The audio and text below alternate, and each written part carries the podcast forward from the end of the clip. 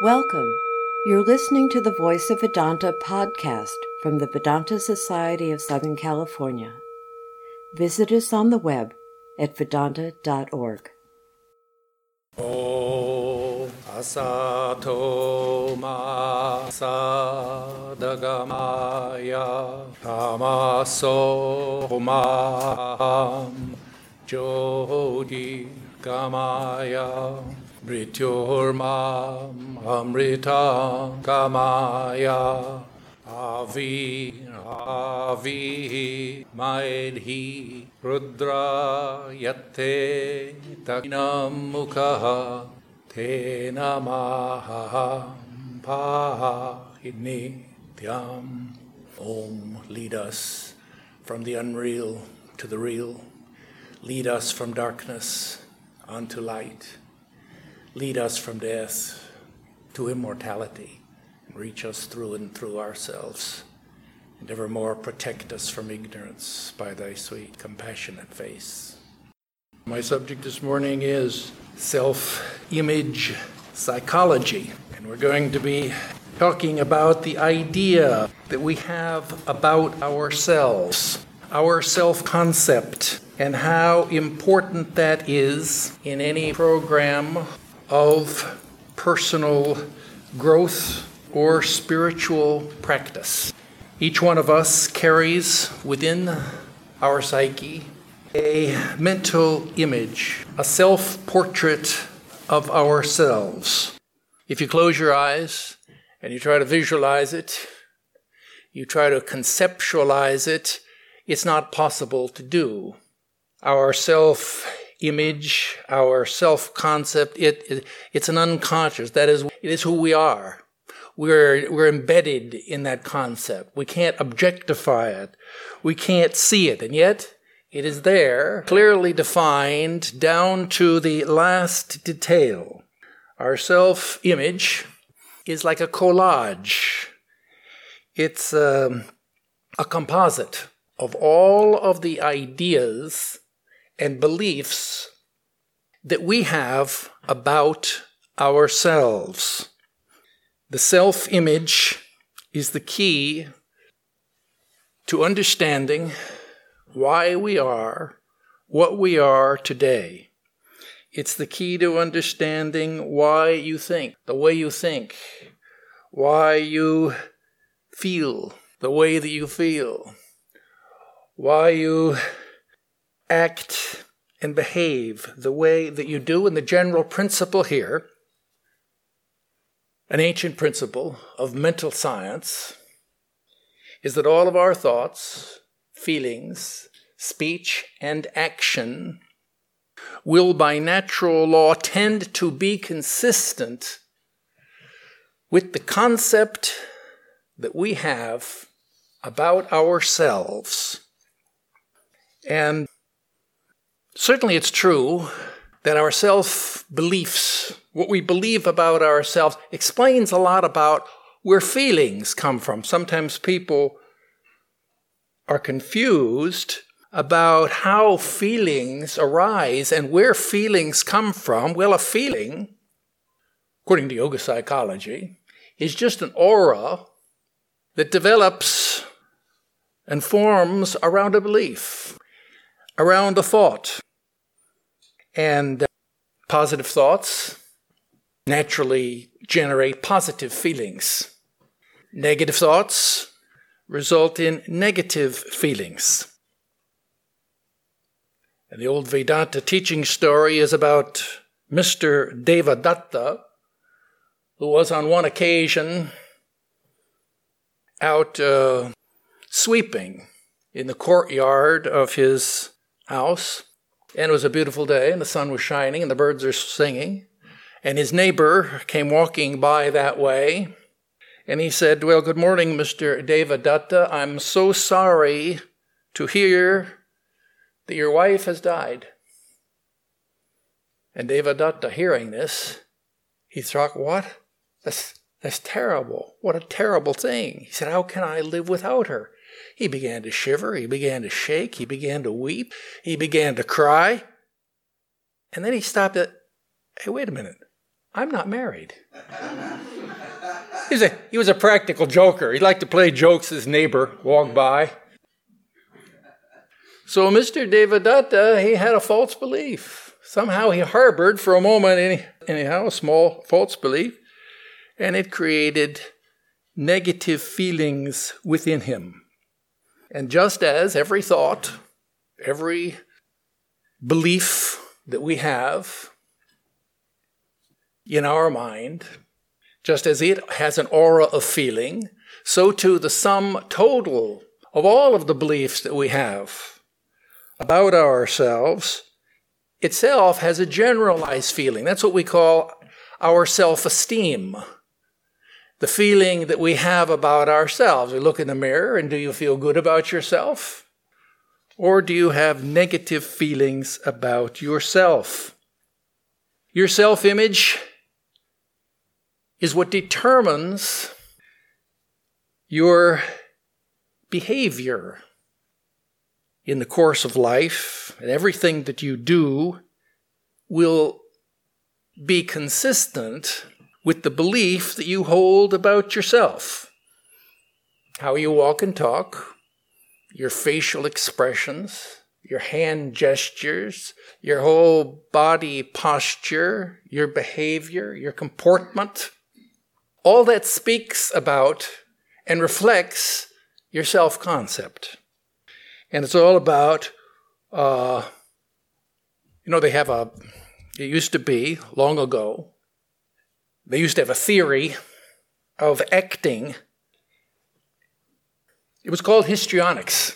That means if you want to act, or maybe maybe uh, the earliest days of the of the movies or the film industry, if you have to have your picture taken, you'd strike a pose, kind of like Napoleon or something, some dramatic pose, and uh, if you'd want to act, you would act out a character, you would read about that character, and you would try to affect his mannerisms and his speech and his, um, his gestures. Well, that didn't work very well, as we see in retrospect. They got a whole new concept. It's called method acting. Method acting, total radical different change in how to portray a character in a more dramatic and real way. And the way that we do that is, is that we have to think, if we're going to portray a character, we have to think about that character and relate his life or the scene that we're going to portray to something in our own life and his emotions of the character with something that we ourselves have really experienced. And then identifying with our own personal memory and recall of our own personal experience, we bring a greater authenticity to the portrayal of the character. And the moral of the lesson there is, is that behavior relates to ourself. Real behavior, believable, authentic behavior, is about a reflection of ourself, a reflection of our true nature what we believe about ourselves. If you've ever had occasion to attend a demonstration of stage hypnosis, maybe you will see that volunteers are called up on the stage, and uh, these volunteers are under the power of suggestion. They begin to act out the instructions of the hypnotist. And maybe if the hypnotist is lucky, of course, there's no such thing as hypnotic trance. It's just some people are have a weak character. They're very they're very suggestible. And if the hypnotist is lucky enough to get up some someone who's very suggestible in their mind, he can control their thoughts and feelings. And so when the volunteer is told that he's a duck, well, he starts to walk like a duck, starts to quack like a duck. And those of us in the audience, we, uh, we look at that, we think that, well, that's amusing and that's humorous. But the teaching of yoga psychology is that we're in the same condition. That this is our condition today. In fact, that we've hypnotized ourselves into all kinds of beliefs that we have about ourselves. Some are true, some are false. But we act and we behave in accordance with those ideas. The self concept, the belief that we have about ourselves, it's a crucial to, it's a key to understanding our achievements in life and how we go about accomplishing things in life. Our self concept influences how we relate to the world around us. We know that in order to achieve personal growth, that we need to be willing to live, to, we need to be willing to challenge ourselves. We need to be willing to take risks. We need to be willing to, to think outside the box. And the key to our personal growth is going to be to think, think big. Think big, not think small, like the Volkswagen idea, Volkswagen uh, advertisement. Think small. See, the antithesis, contrast to this, is the Vedantic teaching think big. So we think big about ourselves, we can achieve great things. I like to tell a story about the fisherman who was, uh, who was one day fishing by the river Ganges, and he would throw in his line into the water and wait, and he'd, he'd catch a fish, reel it in, pick that fish up. Out of his pocket, he would take a small wooden ruler. He'd measure the fish, and uh, some he would keep, and some he would throw back. And the other Avadhuta, who was uh, downstream, he looked up, he was watching this fisherman. And he noticed, he says, he would uh, he'd catch a big fish, he'd, he'd, he'd measure it, and he'd throw it back in the river. He'd catch a small fish, measure it, and he would put it into his basket. And Avadhuta, you know, the Avadhuta had 24 gurus, right? This was one of his upagurus. So he went up there curious. He asked him, Mr. Fisherman, he says, I'm sitting there watching, know, watching you. He says, I'm curious. Why do you throw away, throw the big fish back, and you keep the smaller fish? And the fisherman, he said, well, I see he reached in his back, but you see, he says, I have a six inch frying pan here. and so I have to make sure I don't want to get a too big fish, too much trouble. I throw the big ones back. So he's able to explain. That's how he lived his life. He thought small. That was his standards. And that kind of determined how he reacted, how he, how he behaved in the world, how he responded to the world about him and to uh, things in his life. Our self image, it determines everything. Certainly, it determines our attitude towards life. That is, it determines our worldview. Um, when we perceive the world around us, psychologically, that's yoga psychology, first we perceive ourselves, and then we perceive so the subject, and then there's you perceive the object. And um, how we think and feel about every percept that we have, every experience that we have, reflects ourself. We don't create reality, but we do interpret reality. And we tend to see reality through the spectacles of our own self concept. That is, our spectacles, ground to our prescription, ground and tinted to our prescription. And so we see the world very much as a reflection of ourself. In fact, the world, we could say, is a house of mirrors. And in the Vedanta text, it tells us about the man. There was once a man who he came home after a day's work and he went into the hallway. There he has a mirror. And he come and he looked in there in the mirror and he stopped there and he looked at himself. He said, Well, what a, handsome looking man. He said, I'm really a very good looking man, he thought. He enjoyed it. it just it made him so happy to stand there looking at himself in the mirror that he decided he got him he got a project. He went out and he started buying mirrors. He'd buy a lot of mirrors. And he put mirrors in his living room. And he put mirrors in the hall, put mirrors in the kitchen, the dining room, so that everywhere that he went, he could look in that mirror and he could see himself, his handsome, smiling self. It made him very happy. One day, the man went off to work and didn't lock his front door very securely, left it a little ajar. And there it so happened that there was a dog, just a stray dog, street dog, mangy, scrawny, nosing around, trying to find some food or something. Very fearful, angry at the whole world. Looking around, he saw that door. He nosed in that door. And what did he see when he looked in the door? He, he saw a dog looking back at him, staring right back at him. And this dog, first dog, well, he began to growl. The other dog began to growl. He began to snarl. The other dog began to snarl. He began to bark. The other dog began to bark. He became very vexed. He became very angry. He was going to go into that house. But when he took one step through the door, he saw there were not just one dog, there were many dogs all around in the house, in the living room, in the hallway. And seeing those many dogs barking upon him, he was struck with fear and trepidation. Ran away, still running down, down the road, howling in fear. Well, see, we see ourselves in reflection. The world is a house of mirrors. Our self image determines our life. Our self image is our destiny.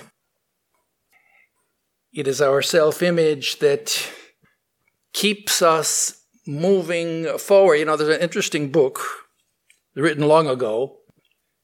It was written by a psychiatrist and a plastic surgeon. He had all these degrees. He was like an he was like an MD, and he was a psychiatrist. He was a plastic surgeon. Maxwell Maltz. The title of the book, maybe you've heard about it: Psychocybernetics. He uses an interesting analogy in that book about the cell when he's talking about self-image, because he had plastic surgery. So he had experiences of people changing their self picture that they had about themselves. And the analogy that he used, he said to think of yourself as being like a torpedo of being shot from a, from a submarine. We can imagine, we've seen that in the movies, see a torpedo. It's driving through the water. It's moving forward. And uh, a torpedo is self propelled. It keeps moving, has an engine. It keeps driving forward. It doesn't stop. And in the, in the nose of the torpedo, they program the target, grid point coordinates of the target, into the nose of the torpedo. So as it is driven forward, it keeps correcting itself. Is too far left, too far right, and zeroing in on that internalized target that it has. The torpedo cannot rest. See, we're like that. We're like be- those beings. Our karma drives us forward, where we can't just stop acting. We can't stop moving. We can't stop moving in, we can't stop moving forward. But our, the direction of our movement is going to be zeroing in on how to be what we want to be. That is, it's our self concept that is really our goal. And this is the teaching, the Vedanta philosophy. What is the goal of your life? What's the purpose of your life? Well, it's very simple. Vedanta philosophy teaches us the goal and purpose of our life is self actualization and self realization. It's not that this should be your goal, or it would be nice. The, the, the teaching comes down from on high that this ought to be your goal. That's not, that's not the idea. The idea is this is your goal. This is a fact about all human beings. This is a fact about all things in the world. They struggle to be what they are. Of course, things, trees don't struggle. You know, cows don't struggle because they just naturally are what they are. A cow is a real cow. He doesn't have any problem. It's only we as human beings we suffer from a kind of a, of a confusion of an ongoing identity crisis. So we're, we're like the torpedo. We're not really sure where we're going. But we're always, uh, our purpose, our, our goal is always to become who we really are. And uh, having a clear image, having a right image of who we are is going to be the, the source of our prosperity and our achievement. And having a negative self image or a wrong self image is going to be the worst disaster, worse than cancer or polio, having a negative, false belief system about who we really are. So we can see then the importance of the self image. This is the root cause of what we are today. And if we are interested in self transformation, and uh, like I say, whether you're interested in it or not, the fact is that consciously or unconsciously, every human being is struggling to realize and actualize and to realize themselves. The way to do that consciously and effectively and efficiently is to be clear, to understand who we really are. Now, once upon a time, in ancient India, in the foothills of the Himalayas, there was a flock of sheep. They were grazing. And it was a beautiful day. And the, the grass, thick green grass growing, flock of sheep was all huddled together and they had their noses down and had wet grass, eating to their heart's content completely oblivious of the world around them. And they failed to notice that uh, there was a big mama lion that was stalking the flock. She circled around the flock, came uh, downwind from the flock, crawled up onto a hillock, a small little hill there, looked down, looked down over the hill, gathered her strength and sprang upon the flock of sheep. And as she did so, it so happened that there was a hunter. He was off in the forest and he had seen the lion, and uh, he had a great hunting rifle. And uh, he had tracked the lioness, and when she sprang on the flock, he aimed his hunting rifle and pulled the trigger and shot her dead. She fell to the ground. Now it so happened that the lioness was pregnant. In the shock of that fall, a little lion cub came into the world. And he was struggling around, looking around. He didn't know where he was. He didn't know who he was. He didn't know what was going on. Confused, lost, struggled along through the grass, there he saw a flock of sheep. Yeah, that looks nice. I'll go over with them. He walked over with them. And he began imitating them, and he began to sit there with the flock. And he began to eat grass. And the flock of sheep, they looked at it. They didn't know what was going on. They just let a little lion cub. And so, like this, he became one of the flock of sheep. And time passed. And uh, he grew and grew until he was a full grown lion. And here he was eating along the well. Uh, his life wasn't so bad, but he did have problems. He wasn't completely, he wasn't very well adjusted. For one thing, the sheep very often uh, made fun of him.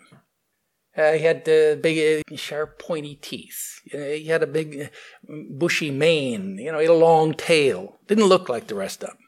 They also uh, would complain about the fact he didn't talk right. Seemed to have a speech impediment of some kind because when the other sheep would go bah, the best that he could go was grah.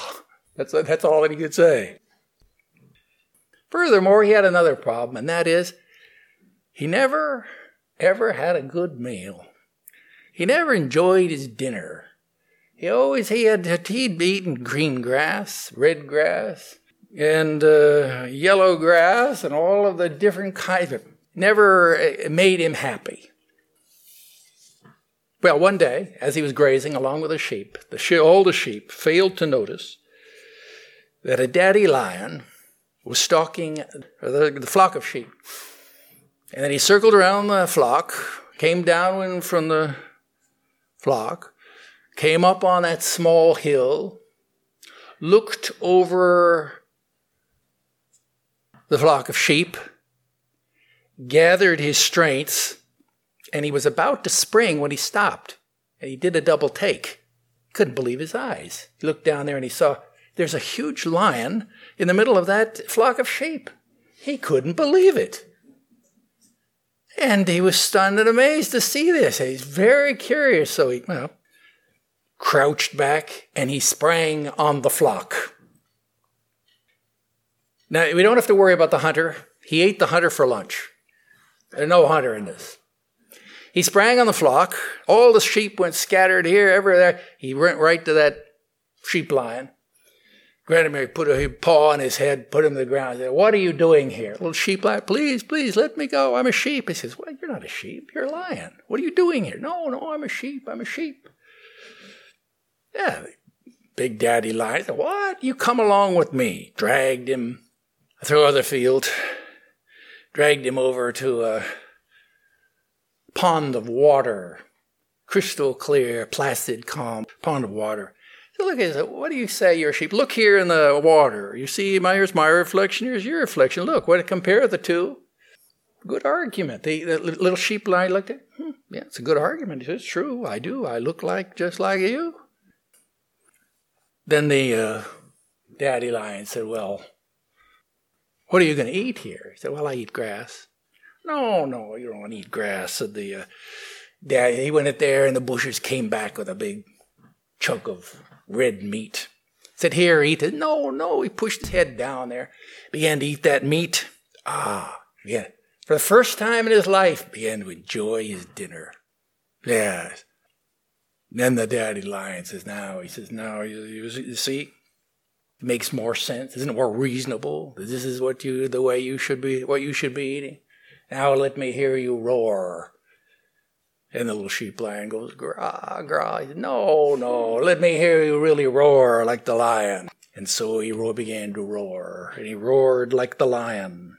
And uh, like this, he began, he recalled his true nature, and he recalled his true identity. And uh, he went off to live uh, the rest of his life, to live thenceforward as the king of beasts and as uh, the lord of the jungle. So we can see here the this is the the fable, the meaning of the fable. Let's look a little bit about to understand the meaning of the fable. Obviously, it's a story about spiritual awakening. And um, the daddy lion represents maybe the teaching, the teachings of the wisdom traditions around the world, the, the preceptors, the wise men of the world, the guru, who gives right knowledge He's the carrier and, and uh, conveyor of right knowledge. Uh, he gives what the, ca- the Catholics call it catechism. There's some people who are not rightly catechized. That's their problem. They haven't learned their lessons of what is what in spiritual life. The Buddhists call it right views. Samyak Drishti, that means the first step in the great Eightfold Noble Path, first, very first step before you do anything else, you gotta have right views. That means you gotta have right knowledge about your truth about yourself and about your true nature. Once you know the truth about yourself, then that changes everything. So we're talking here about what is right knowledge about ourself, our conception of ourself. Today, in science, in religion, in philosophy, in culture, in all its manifestations, we see a very strong influence of the post, what we could call the postmodern view of man. This is the contemporary view of man. What is what is human nature? What is what is a man? And the postmodernist view is that man is a social animal. That means a communitarian self that is embedded in society. You're not an individual. You are part of a collective. And your whole identity is defined by your relationships with others. And uh, you don't make your own life. Your life and your psyche and your, your sense of self is constructed by society. It's constructed by your experiences in the social world and in the natural world. And it's all very deterministic. There are some philosophers and some uh, psychologists, East and West, really back from the earliest times, who believe that we don't have a self. They believe that we have no, not just that our self is an artifact constructed by others, but that it's not real. That our self is somehow just a, a bundle of experiences and there's nothing really behind it. And that uh, the terminology of uh, modern psychology there is the narrative self.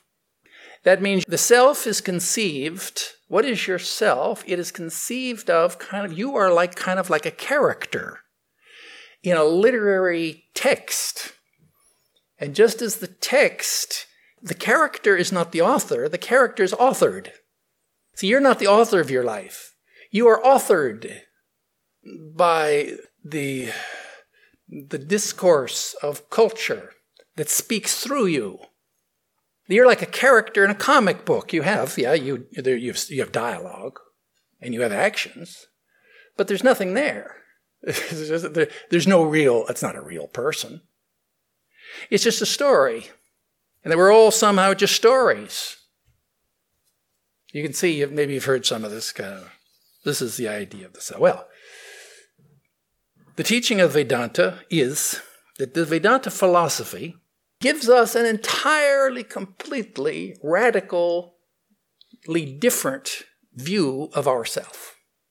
We can contrast this idea of uh, the communitarian self, the narrative self, or the non self, the no self, with the Vedantic idea that you have a real self. That is, that behind your body and behind the changing body and the, and the vicissitudes of the changing stream of thoughts and feelings, there is an enduring ground of being. You have a soul, to put it simply. You have a soul you have an essence. You have a self. That's what a self means. Self means that there is a unifying conscious entity which is enduring and changeless behind the changing reality. This is called substance meta, give it a name, substance metaphysics is contrasted with what we hear today, which is the philosophy of science, process metaphysics. That is, everything is change. everything is a process. You also are just a process. You're also a changing stream of thoughts. There's, no, there's nothing permanent within you. You don't have a soul. You don't have a self. That is, the consciousness is generated by material and mental processes. It is not independent. The Vedanta teaching is, is that you are an unlimited conscious being that you are an infinite self luminous. That is your. You would say, "Oh, conscious." Well, I know I'm conscious. Yeah, but that's not the idea. It's not that you're conscious, but that you are self-luminous. That even when all the world goes away and there's nothing to be conscious of, you're still conscious. It's like the sun. The sun continues even when all the, illumines the worlds, but when the even when all the worlds disappear and everything goes back to the universal pralaya and dissolution, maybe the sun continues to shine. Self-luminous. You are a self luminous, self existent being.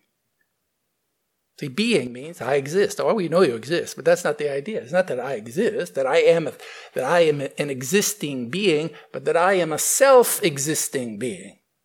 That means that I exist independently of everything. I still exist. I still have being, that I am being. Well, this is the teaching, and the whole of the Vedanta philosophy is about explaining to us and encouraging us to go deeper and deeper to try to understand what is this conception of our true self, our real self. And um, this is the Atman, our true self. And um, those of us raised in a Judeo-Christian tradition, of course, we have all kind of negative connotations to the word self.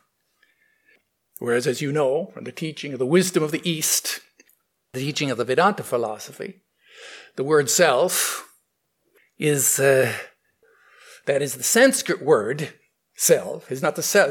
The, problem here is kind of the English word, self and self, the small, self with the small self with the capital S.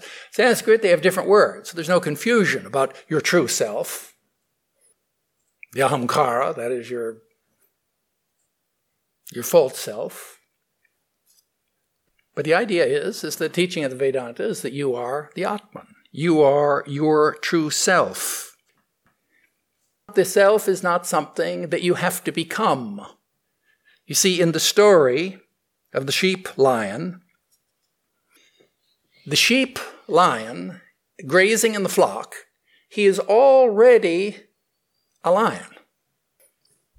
We call him a sheep lion because he's, he's there with the sheep.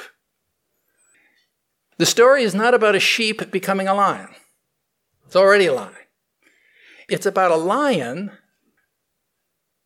realizing that he's a lion. Let's look here at this idea of the, of the lion. Why are the metaphor of the lion? Why did they choose the metaphor of the, of the lion? Well, that's because the lion is the king of beasts. The lion is the, uh, and even in India, even today, holy men, saints, are called Maharaj. That means, O great king. They're called because they have a, they have about them a royal presence. A saint is like a king because they have great dignity. Human dignity. Human dignity comes from the self respect. And from the perfection of moral character. Now, I just want to say a word here about moral character because when we hear this story, you may, the question may be, how do I get enlightened? How do I, how can I get awakened? And uh, we can say, how can I realize my true self? Well, it seems like if you were, it's possible, maybe you could hear this story and you would think, well, I know what I need. I need a daddy lion. That's what I need. I need some powerful teacher, guru who'll come along and drag me out of my, my confusion and uh, just kind of shock me and beat me into away so I wake up and then I'll just go off and live happily ever after. Seemed like that maybe you could give that interpretation. Of course, that's not the, the meaning. Of, uh, we're not supposed to carry, uh, go too, too far in analyzing the story with, with that meaning. But the idea is, is that in order to how do we become a real, maybe more, how do we become who we really are? How do I become a real, a real person? Well, who I really am, as we know, we're kind of confused about our, our self concept. And if we track back retrospect of our lives, we see we've, we've gone through a lot of different ideas about who we are. There were children, children, there were a body self, we're a feeling self, we're an energy self, we're this self. We have all kinds of self identities which we've already passed through. And now we're kind of wondering, now what? And uh, it's true. That your conception of yourself is a, is a kind of an ongoing quest. It's an ongoing project that uh, the goalposts keep moving and shifting. But in order to know what you need to do in order to be who you really are, today in this, you have to begin today, and you have to begin now, you have to begin where you are with what you have. And uh, what that means is that you have to become, you have to develop, you have to change your character. You have to change your moral character. You have to become an embodiment of moral virtues. In fact, the sheep lion in the story, after he'd been dragged away from the flock of sheep, in fact, there he is. He is an embodiment of moral character.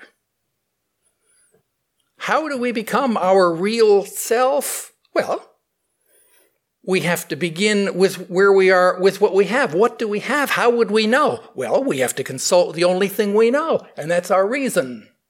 That is, we have within us a rational, intuitive faculty that enabled that makes us human.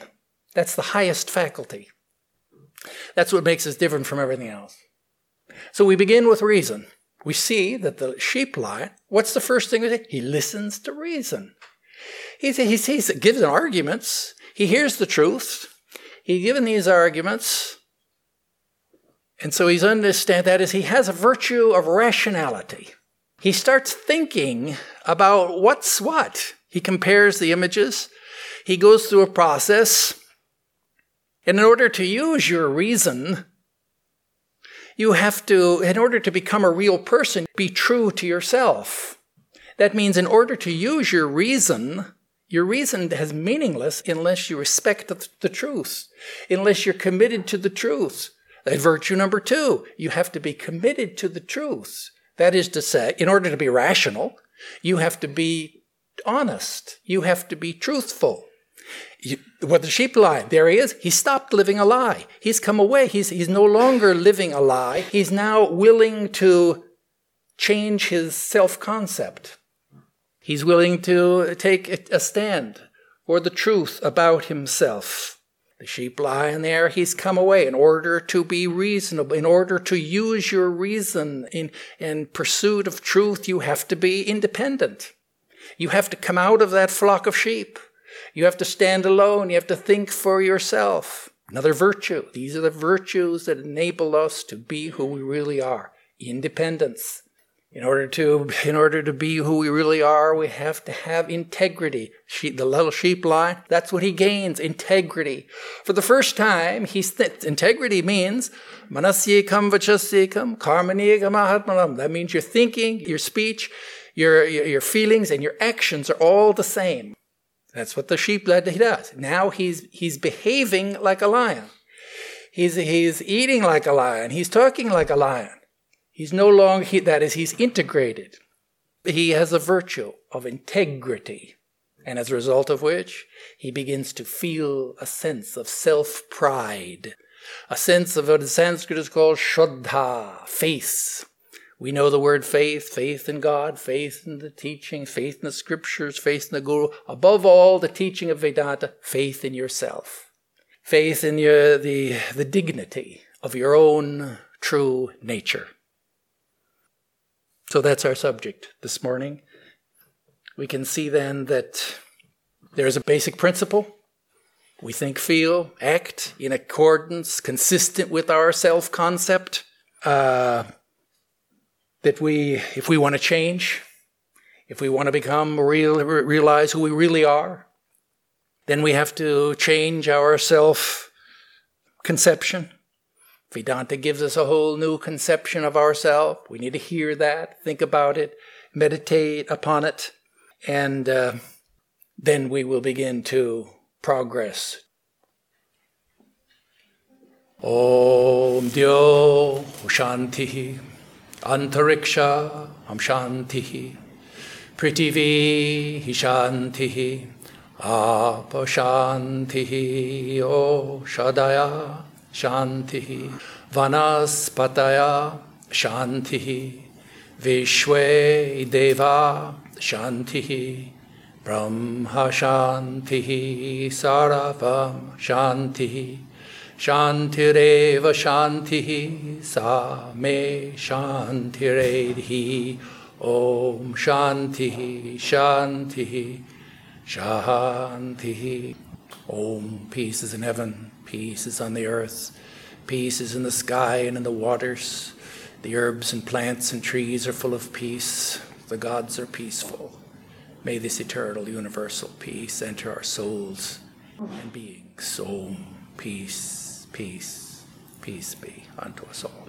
You've been listening to the Voice of Vedanta podcast from the Vedanta Society of Southern California.